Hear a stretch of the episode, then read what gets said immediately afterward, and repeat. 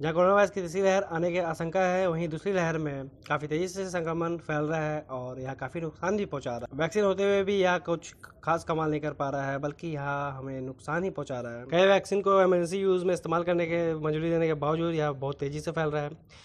वहीं डीआरडीओ ने एक नई दवा बनाई है कोरोना महामारी के, जिसे डीसीजीआई ने डीआरडीओ की तरफ़ से विकसित कोविड दवा के इस्तेमाल के इमरजेंसी में मंजूरी दे दी है। रक्षा मंत्रालय ने शनिवार को बताया कि मुँह के ज़रिए ली जाने वाली इस दवा को कोरोना वायरस के मीडियम से लेकर गंभीर लक्षणों वाले मरीज़ में इस्तेमाल करने की इमरजेंसी यूज़ में अनुमति दे दी है। अगर बात करें इसके नाम की या फिर कैसे काम करता है तो इसका नाम two D oxy D glucose रखा गया है यानी कि टू डी जी।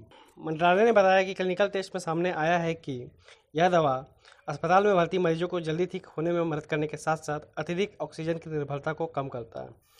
इस दवा को रक्षा अनुसंधान एवं विकास संगठन, यानी कि डीआरडीओ की प्रतिष्ठित प्रयोगशाला, नाभिकीय औषधि तथा संबंध विज्ञान संस्थान, यानी कि आईएनएमएस ने हैदराबाद के डॉक्टर रेड्डी लेबोरेटरी के साथ मिलकर विकसित किया है। बात की जाए कि इसे कैसे लेना है तो इसे पानी में घोलकर पीना होता है। मंत्रालय ने बताया कि टू डी दवा पाउडर के रूप में पैकेट में आती है। इसे पानी में घोलकर पीना होता है।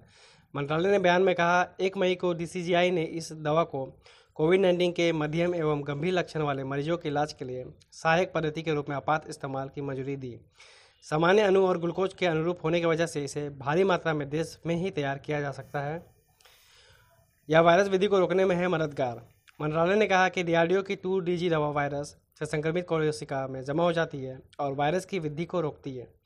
वायरस से संक्रमित कोशिका पर चुनिंदा तरीके से काम करने पर इस दवा को खास बनाती है। अगर डीआरडीओ की माने तो यह कोरोना वायरस के गंभीर रोगों में भी कारागार हो सकती है। क्योंकि कोरोना वायरस में सबसे ज़्यादा दिक्कत होता है यह फेफड़ों में संक्रमित करता है और फेफड़ों के कारण इसे सांस लेने में प्रॉब्लम आती है, यानी कि ऑक्सीजन की ज़रूरत से ज़्यादा ज़रूरत पड़ती है। अगर देखा जाए तो लोग कोरोना वायरस से नहीं बल्कि ऑक्सीजन की कमी के कारण मर रहे हैं या फिर सही से व्यवस्था या इलाज नहीं होने के कारण। तो डीआरडीओ की ये दवा ऑक्सीजन की निर्भरता को कम करती है, यानी कि बॉडी में ऑक्सीजन की सप्लाई को सुचारू रूप से चलाने में मदद करती है। तो यानी कि जो सबसे बड़ी प्रॉब्लम है, यानी कि फेफड़े में प्रॉब्लम, फेफड़े में संक्रमण, ऑक्सीजन की कमी, इसे ही यह दूर करती है। तो ऐसे में उम्मीद है कि यह दवा काम आने वाली है। अब ये तो आने वाला वक्त ही बताया गया कि डीआरडीओ की जो नई दवा को इमरजेंसी में इस्तेमाल की मंजूरी मिली है, वो कितना कारागार होता है।